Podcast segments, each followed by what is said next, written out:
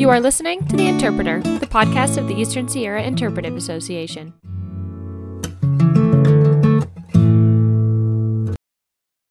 Hi, everyone. I'm your host, Lauren DeLaunay Miller. We've got a special episode for you today, complete with two short interviews that each give unique perspectives on the world of rock climbing in the Eastern Sierra.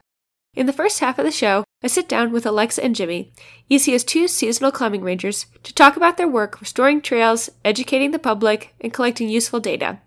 In the second half, I talk with Katie Goodwin, Bishop resident and policy analyst for the Access Fund, a national organization working to protect climbing access. Climbing is exploding in popularity across the country, but these folks are making sure that it does so responsibly. I hope you enjoy this episode. All right, so I am here with Alexa and Jimmy, Bishop's first ever climbing rangers. Thanks for being here, you two. Yeah, thanks yeah, for having thanks for us. having us. So I'd love to hear a bit about where you're both from and how you ended up in the Eastern Sierra. I guess I'll start. I actually grew up in Colorado, but shortly after college, I moved to Yosemite and got a job as a cook at the Tuolumne Grill and I worked for six seasons in Yosemite, search and rescue for three seasons, and then I was a climbing ranger there.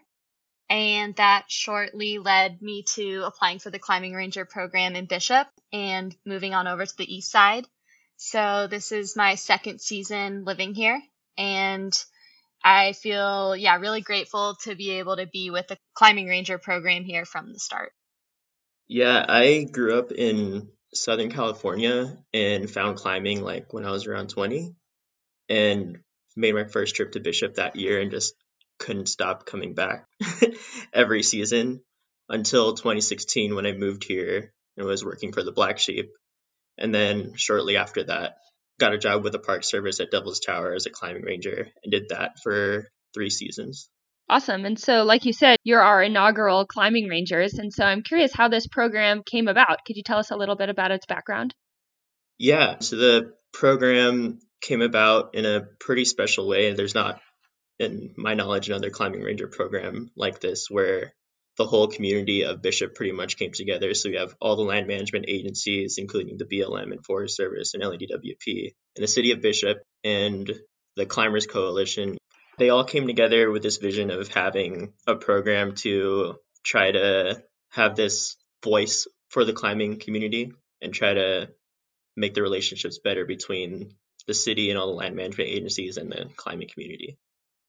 And so I'm curious if you could tell us a little bit about why Bishop's such a popular climbing destination and how those areas are managed by all these different land management agencies.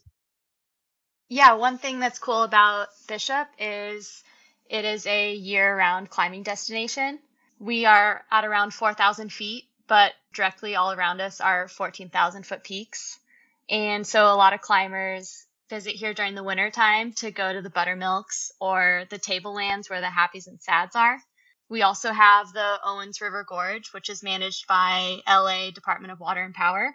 And that is a really fun sport climbing destination. And then we also have these granite areas around us in the summertime. And in warmer temperatures, we have Pine Creek Canyon that is anywhere from single pitch to multi pitch, trad, and sport climbing. And we have alpine climbing all around us. So we talked about how popular Bishop is, but what does average visitation look like?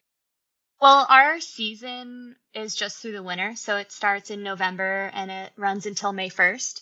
So Jimmy and I aren't here as climbing rangers during the summer, but it does seem like the bouldering areas are a really big winter destination for climbers coming from LA or the Bay Area. And due to the pandemic, we have seen a decrease in numbers this year. But last year during our first season, we would see as high as uh, 200 cars in the buttermilks on a Saturday or a Sunday and anywhere from up to 100 cars in the happies. And so, with that big numbers of visitation, what types of problems does that cause? There's a lot of just like capacity with parking. Some of the times, especially in the buttermilks, the road will get so congested with parking on either side of the road that you might not be able to get an emergency vehicle in if there was some type of medical emergency or let's say like a fire or something. And you start to see more impact in the climbing areas which is like vegetation getting stomped on or just trash just because there's a lot of people and with a lot of people there may or may not be the amount of education that you want for an outdoor recreator. Yeah, and we also see a lot of visitors not staying on trail. And also in the dispersed camping areas, we see a lot of impact because there aren't bathrooms up there and people don't know how to pack out their own waste. And another one of our biggest issues is dog poop at the climbing areas because there are no regulations for dogs to be on leashes. And so a lot of climbers will let their dog run around and their dog will go to the bathroom and they won't see where they have gone to the bathroom. And so they will just leave it in the climbing areas or they will bag the dog poop and leave it on the trail or in the parking lot for them to get later on and then they forget about it. So that is definitely one of our biggest impacts that we see.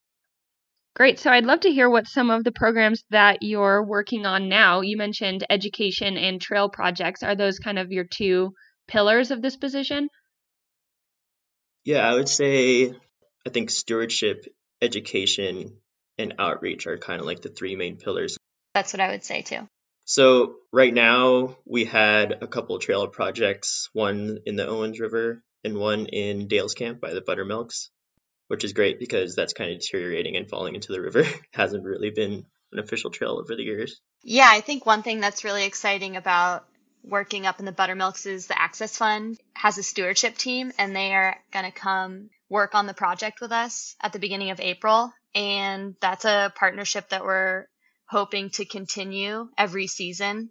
The Access Fund comes out to help us improve a trail. And so, can you tell me a little bit more about what this trail improvement looks like? I'm curious what a deteriorating trail might look like, how you guys pick your projects, and then what the steps are to making that an improved resource for climbers. For one of our day to day duties, we do foot patrols. So that's us walking around, visiting climbers, visiting all the different climbing areas, and talking to climbers. And someone in the climbing community specifically brought this approach trail up to our attention.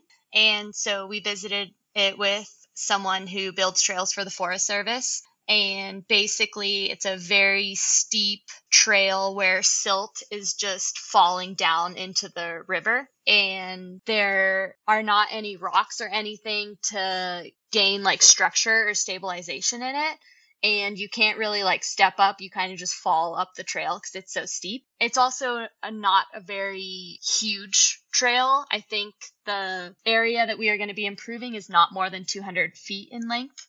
And so that seemed like a really good area to begin where we can help protect the resource so there's no more silt falling down into the water. And then also we can take down trees that are nearby and rocks that are nearby and just do basic trail maintenance to kind of make steps just to help decrease that erosion. Yeah, I wish we could show you guys pictures, but when we went to go visit with the Forest Service, you could see the roots of another tree that they're being uprooted. So that's damaging the tree, and also now that tree can't hold in that soil. So, with us being able to maintain this trail, it'll help save the trees, help save the soil, and it'll just be overall better for the climbing. Awesome. And so I imagine that some of your educational components have been put on hold a bit because of the pandemic, but I know that you went on a really cool tour of climbing gyms last year. Could you tell me a little bit about that? Yeah. So last year we got to do some gym to crag presentations in LA and around the Bay Area. And basically, we are trying to educate newer climbers on how to minimize their impact when they're coming to visit Bishop but we made it pretty fun and we made it a climbing trivia that was actually sponsored by Patagonia.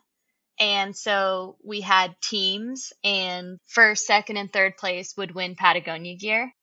Yeah, and we had really good turnout because, as you can imagine, this has been done in the past. We just figured this would be kind of more interactive instead of just us talking them to death. That sounds really cool. And so I know you guys have been working on these projects to improve the climbing areas, but I'm wondering how climbers can be better stewards and if you had any tips for newer climbers or maybe people who aren't used to this type of environment we have over here in the Eastern Sierra.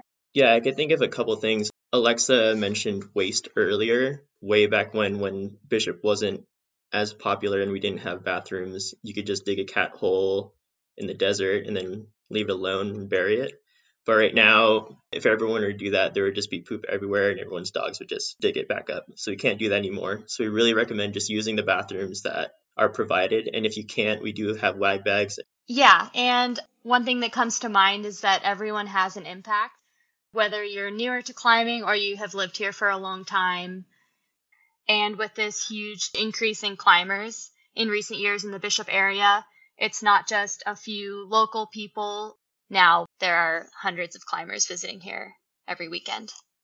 Also, it's very helpful to stay on trail.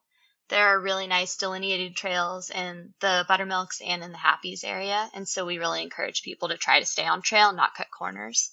Don't crush the brush. I'm sure you've seen the stickers that we hand out.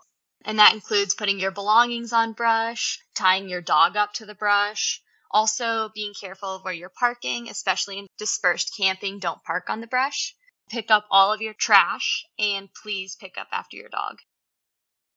Yeah, I wanted to add on to Alexa's point that everyone has an impact. That doesn't mean it has to be a negative impact. You could have a positive impact on the climbing area as well. If you've been here and you climbed here a bunch, you probably know, okay, there's some trash around or there's some tape here. Let me pick it up. And so that people see that you're picking up trash. And that will also make them clean up after themselves. Or if you see something going on, like someone laid their pad on brush, don't be afraid to talk to them. I think it's also important to remember that these public lands are not just for climbers.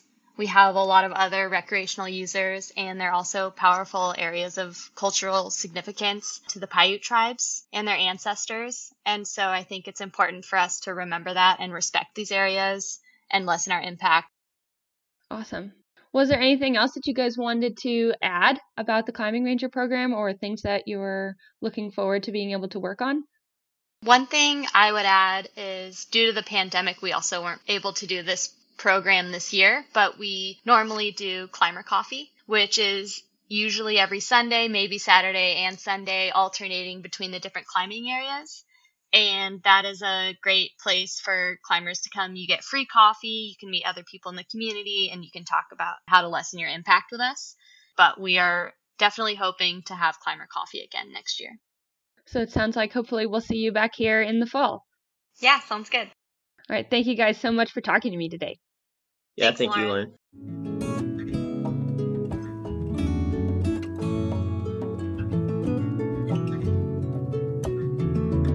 Hi, Katie. Thanks so much for being here today. I'm really excited to get to talk to you.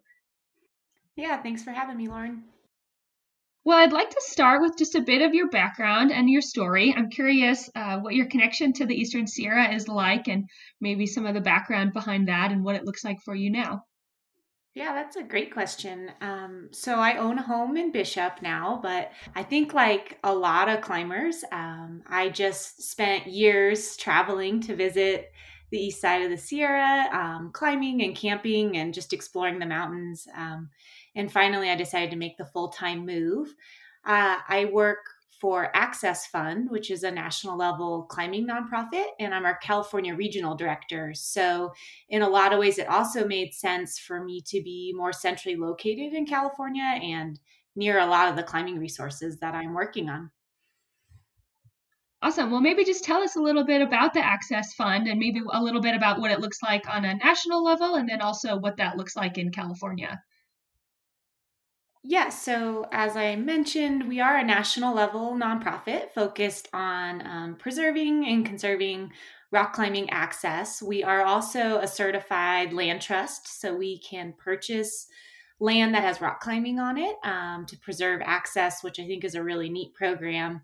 And then we spend a lot of time um, developing education for climbers, kind of more like a leave no trace type principles called the Climbers Pact. So, encouraging climbers um, to recreate responsibly outdoors.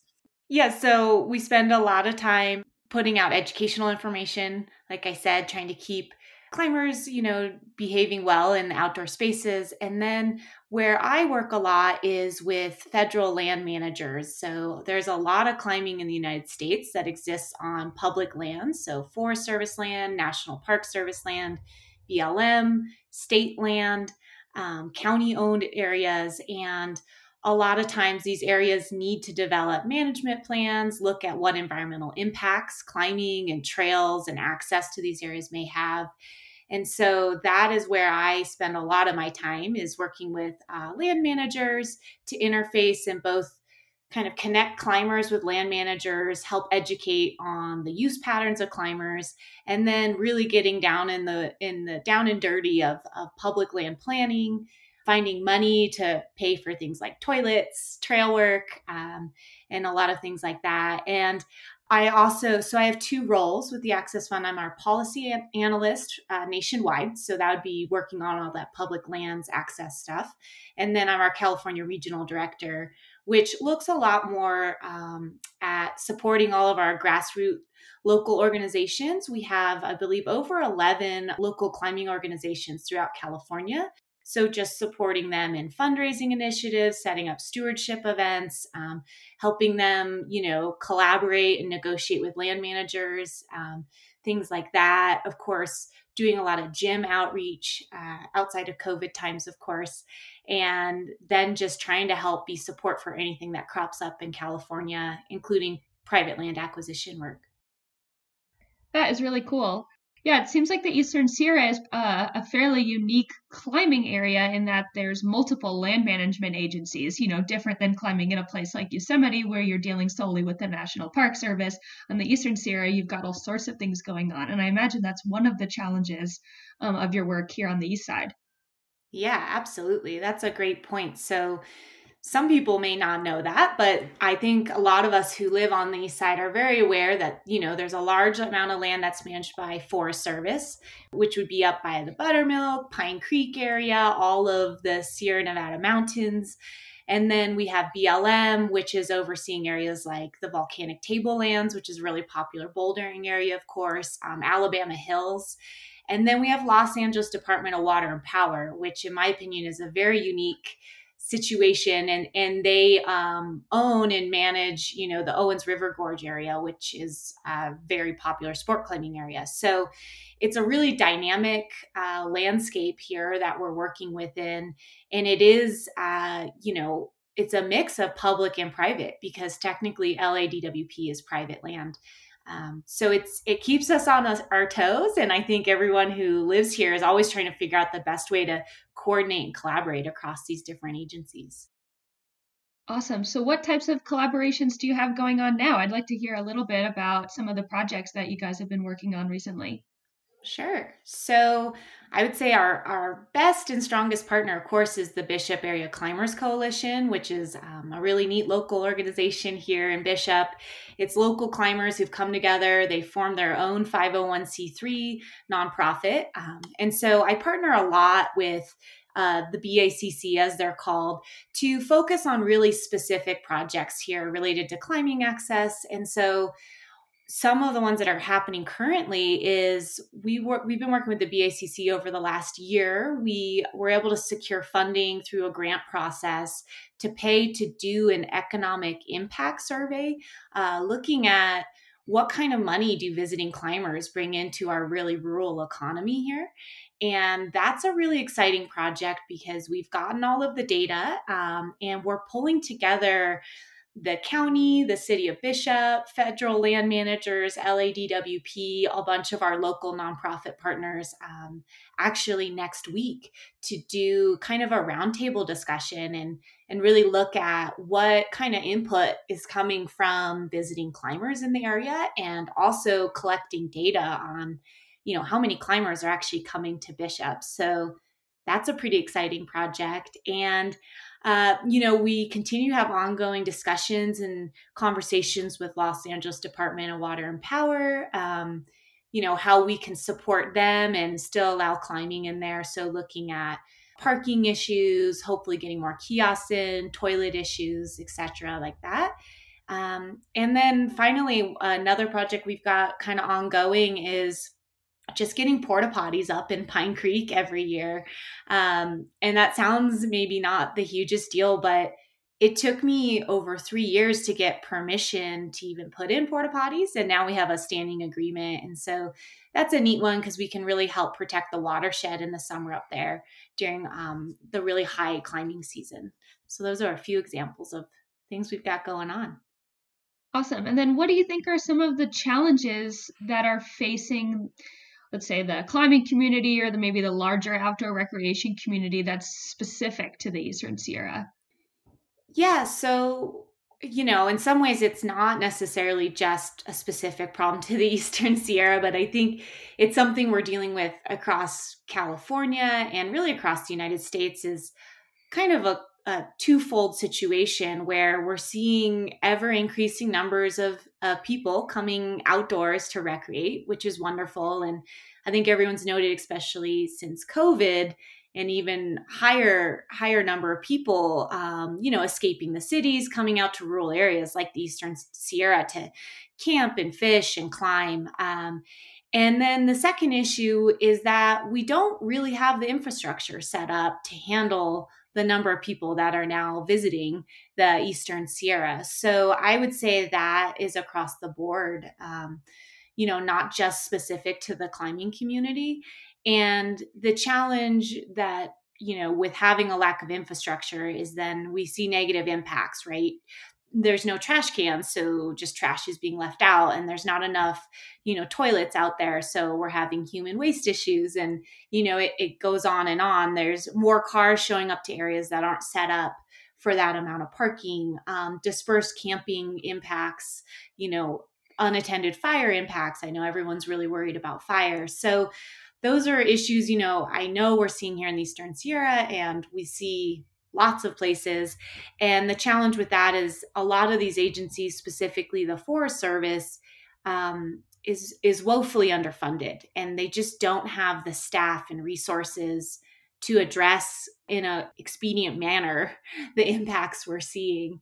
So on the back end, you know, I also through Access Fund, we do a lot of state and federal level lobbying for for public land bills and funding bills that hopefully will start bringing more funding to you know our forest service districts here uh, the blm and and start really trying to address these projects in a big and and sustainable meaningful way.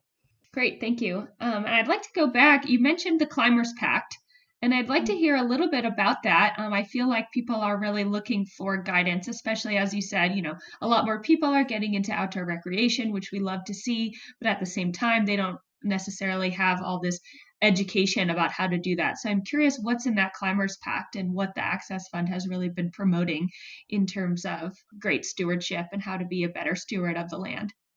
Yeah, that's a great question. So, the Climbers Pact uh, lives on our Access Fund website if anyone ever wants to check it out. Um, we've created a lot of great kind of infographics and easy to digest information. And the Climbers Pact is really uh, a climbing specific based, similar to Leave No Trace. So, if people are familiar with the Leave No Trace organization. They're wonderful. They do a great job spreading the word about, you know, when you're outside recreating, pack your trash out, you know, try and stay on the trails.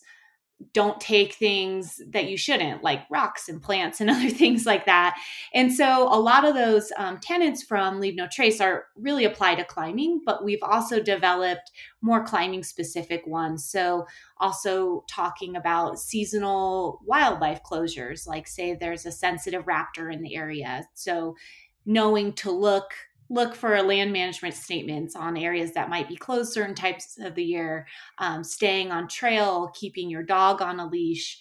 Uh, we spend actually a lot of time talking about how climbers can deal with um, their poop. So lots of areas don't have toilets and so we really are promoting the use of wag bags and having people pack their own waste out and and you know moving past even encouraging people to bury it because it's just becoming a critical mass issues. So, those are some examples of it. And we have some neat things online. You can review it and sign the pact and and um, get some little awards for that. And then we also take that information and share it out. We go into the cities and go to big gyms and we do what we would call like Gym to Crag type presentations. So, really helping educate people who have been maybe learned how to climb in the gym is a more common thing these days. And then say they live in San Francisco and they've heard of Bishop and they really want to come Boulder and Bishop for the weekend. We try and kind of target and talk to them before they come to Bishop and just explain, you know, for some people it might be the first time they've even camped outdoors and and just a lot of the basics that some people may take for granted. Uh, we spend a lot of time trying to help educate climbers on that. Awesome. Yeah, I know that for me, my first time camping was also on my first climbing trip after learning how to climb in the gym, um, which makes me curious a little bit more about your background. And um, are you from California originally? Uh, I'm actually from Colorado. Uh, I grew up in a really rural area called Bailey, Colorado, um, up in the, the Rocky Mountain there, and spent uh, through college in Colorado. And then I actually spent over seven years up in Alaska and did a graduate program up there um, with Alaska Pacific University and Denali National Park Service. And so I actually got my start in climbing conservation by doing a full study for the National Park Service on Denali, looking at how they can better dispose human waste on Denali as people climb, you know, North America's tallest glacier. And so I've spent a lot of time looking at climber impacts and even have a master's in it. And, you know, eventually, to be honest, I loved Alaska, but I missed the sunshine. And so I found myself I found a job in California and landed here about that's been almost seven years again. And I just love the Sierra granite and the sunshine and the beautiful mountains we have here. So um, that's a little bit of my background, how I kind of ended up in California and lucky to make Bishop my home now. Awesome. And so, what type of outdoor recreationist are you? What is your favorite type of climbing? Do you have some favorite Eastern Sierra spots? Yeah, so I do climb a lot, but I also find myself, um, I do a lot of trail running, and I'm actually even doing the High Sierra Ultra here in a few weeks. So I've mostly actually lately been focusing my time on on running. I love that it can get you back into these high mountain places in the summer. Uh, but I also climb quite a bit, and, and traditionally I prefer trad climbing. I spend a lot of time up in Pine Creek. I think is one of my favorite local spots, and then of course in the summer, um, going up into the High Sierra and and scrambling around on all the wonderful peaks we have from the Whitney Portal Zone all the way up into Tuolumne. So we're just it's endless opportunities here for climbing. I think. yeah, I would say so. Um, well, I guess I was thinking of just wrapping up by talking about how climbers can get involved. We talked about the Climbers Pact and going and signing that on the Access Fund website. But if climbers are looking to get their hands dirty and get involved in the Access Fund or another local climbing organization, where do you recommend that they start? Yes. So, as I mentioned before, of course, here in the Eastern Sierra, we have the Bishop Area Climbers Coalition. So, I really encourage local climbers or visiting climbers um, to check out their website. They have a lot of great local information on there and do a really good job of helping educate and promote, you know, anything that's happening locally. So, that's a good place to start. And then, you know, with Access Fund, we have a couple different things. So, like you said, check out the Climbers Pact. Uh, we also run through our stewardship program, we run something called Adopt a Crag. So, climbers may not always realize this, but if there's an area you really want to set up a stewardship event, we actually have an application you can put in and we can help you organize it. So even if it's something as simple as you you saw a lot of trash um, you know, up around the buttermilk zone and you just like want to help organize people to do a trash pickup day. We help kind of coordinate that we get volunteer forms out and that sort of thing. So that's another neat resource we have would be the adopt a crag. And then you know on occasion we send out things like action alerts if there's local management plans going on and and you know a lot of climbers maybe are interested but don't fully know how to engage. We send a lot of information out about how to engage easily, you know, in, in different processes to help advocate for climbing. So those are a couple uh, great places to start. Awesome. Yeah, I imagine that there's times, maybe not recently on the east side, but all around California and the country where climbers coming together to sign a petition or to send letters to their representatives might be one of the key factors um, and to help preserving some of our climbing areas. Yeah, absolutely. So we have those advocacy tools as well. So I guess I'll clarify that if if you're interested in that, you just go to our Access Fund site and you just join our email list. And then we don't spam people. We are really targeted. We usually send very regionally specific things. So if you just want to be kept up to speed, um, that's a good great place to start. And we of course always want to share out things that our local partners are doing too. So we'll reshare things from BACC and other other partners in the area. Awesome. Um, well, is there anything else you wanted to add about climbing on the east side or anything this, that the Access Fund have been up to? That's a great question. Uh, you know, I feel just really fortunate to live here. And I think what's really special about Bishop is we have a lot of very passionate local advocates. So we have a lot of people who are really high end climbers and have decided to make Bishop or, or the Eastern Sierra their full time home. And so I just want to say I really love the community here, and there's a lot of resources becoming available to really protect our, our outdoor spaces. So I more just want to say thanks to my local community for for everyone like being here and, and stepping up. Awesome. Uh, well, thank you so much, Katie. It's been really great being able to sit down and talk to you today. Thank you, Lauren. Thanks to Alexa, Jimmy, and Katie for being here today. You can find out more about our Climbing Ranger program at sierraforever.org and about the Access Fund at accessfund.org. This podcast is a production of the Eastern Sierra Interpretive Association, partnering with the Forest Service to protect the Sierra Nevada for over 50 years. To learn more about our organization and to support programs like this podcast through annual memberships, visit sierraforever.org. Until next time, I'm Lauren DeLaunay Miller.